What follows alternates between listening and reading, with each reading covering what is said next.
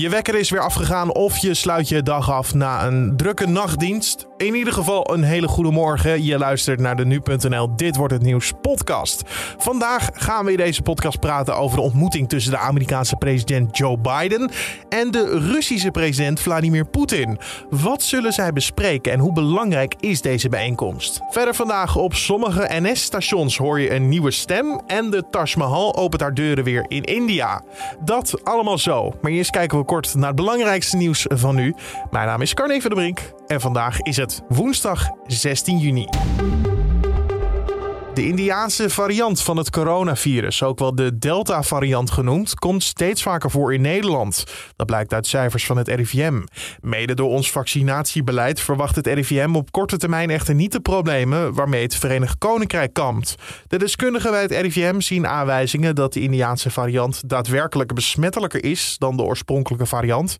En het is mogelijk dat de variant steeds verder terrein gaat winnen, maar dat zal niet zo snel gaan als in Engeland.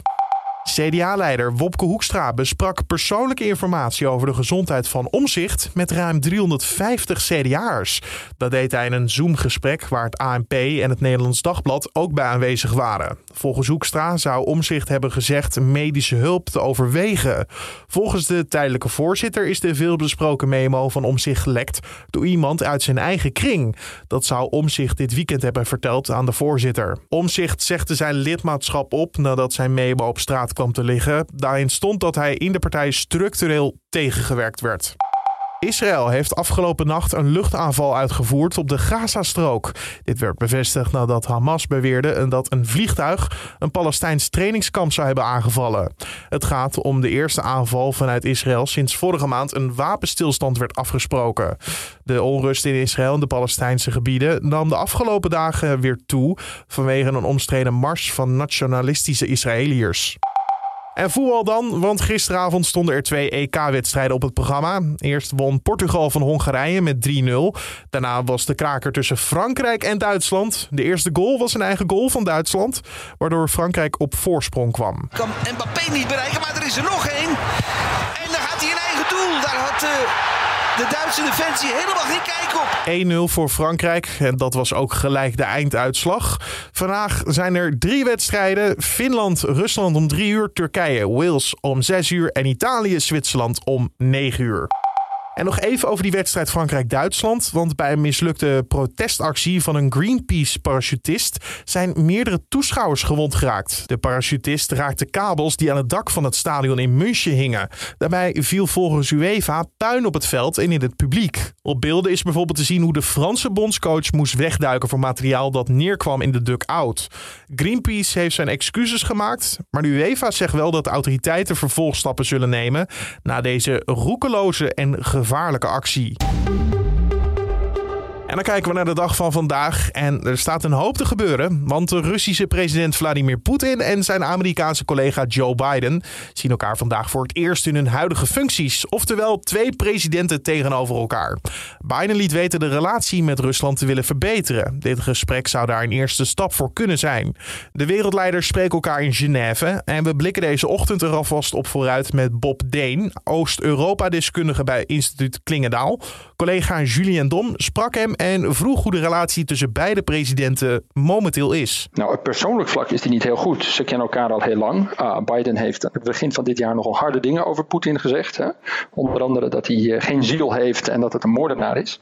Uh, maar die weerspiegelt niet zozeer die relatie tussen de Verenigde Staten en, en de Russische Federatie. Want die is al veel langer complex. En dat hangt niet alleen van Biden af. Ja, want als we naar, kijken naar die, die relatie tussen beide landen. Um, u zegt die is al veel langer. Ja, loopt het niet lekker? Kil misschien wel. Hoe, hoe zou u dat omschrijven? Ja, dat is al eigenlijk sinds de, de eeuwwisseling en vooral het begin van de, jaren 2000. Uh, zie je dat de Russische Federatie allemaal zorgen uit, en Poetin persoonlijk ook zorgen uit, dat Amerika niet genoeg rekening houdt met Rusland. Uh, en dat Rusland zich daardoor bedreigd voelt. Uh, en de Verenigde Staten zijn altijd van mening dat zij geen dreiging vormen voor Rusland. en dat Rusland dus ook niks heeft om zo moeilijk over te doen. Nou, en dat stukje dat zit al heel lang vast. In die relatie. Rusland denkt graag in invloedssferen en wil graag zijn belangen beschermen in vooral Oost-Europa. En de Verenigde Staten accepteren dat niet. Klinkt als een lastige situatie. Hoe kom je daar dan uit tussen twee presidenten? Want je kan ja, ongetwijfeld wel iets makkelijker praten als je dicht bij elkaar bent. Ze zien elkaar, ondanks corona. Het is dus geen digitale meeting. Is er iets waar ze ja, het over eens kunnen worden om die gemoederen dan iets te bedaren, om die relatie iets te verbeteren? Nou, die echte onderliggende problemen denk ik niet dat ze kunnen oplossen. Uh, wat je wel ziet, en dat vind ik ook een positief teken, dat Biden aan het begin van zijn uh, regeringsperiode ervoor kiest om te investeren in die relatie met Poetin. Uh, en die zal, hij zal deze bijeenkomst deels gebruiken om hem de les te lezen, om hem aan te spreken op dingen die de Verenigde Staten niet acceptabel vinden.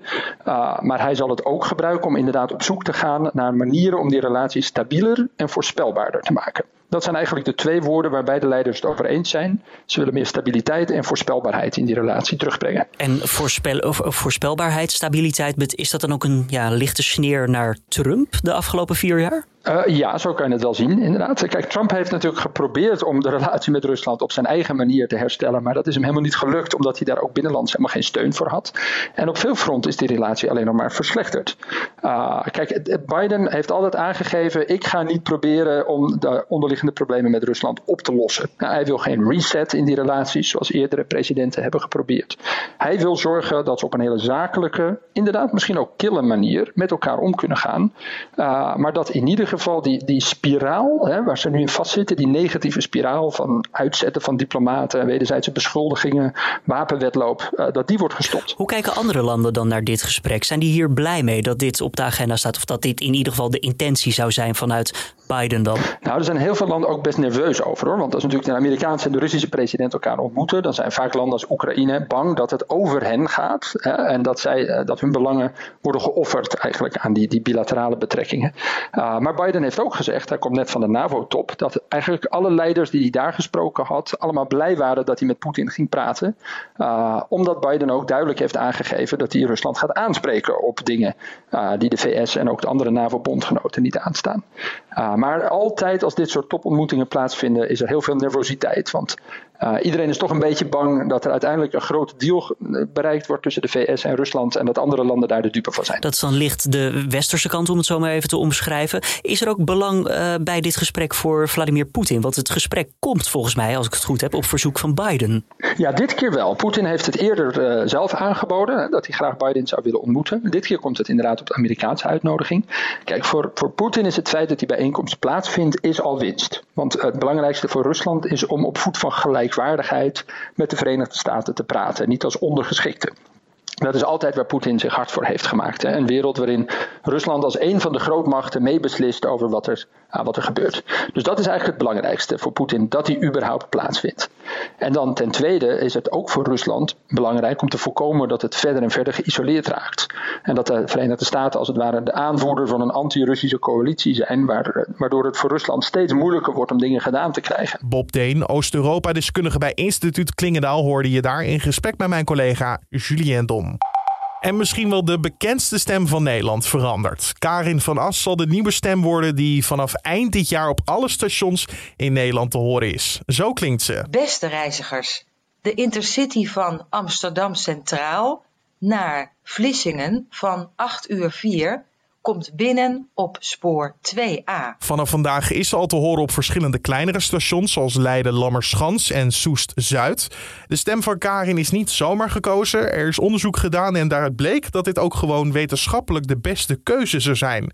Zo legt Annemarie Joosen van de NS uit. We hebben met bureau Neurensics uh, een onderzoek gedaan met een fMRI-scanner. Dus dan worden mensen in een scanner gelegd en dan horen ze verschillende stemmen. Uh, om te kijken hoe beoordelen mensen de nieuwe stem van Karin en uh, ja, welke emoties activeert het. En gelukkig in het geval van Karin waren dat dus positieve emoties. En zelfs als het een negatief bericht was, dan werd het nog steeds uh, minder negatief ervaren als met de andere stemmen. En daar is de nieuwe stem, Karin, ook behoorlijk blij mee. Ja, nou dat is natuurlijk heel fijn. Ik las dat mijn stem negatieve emoties verzacht.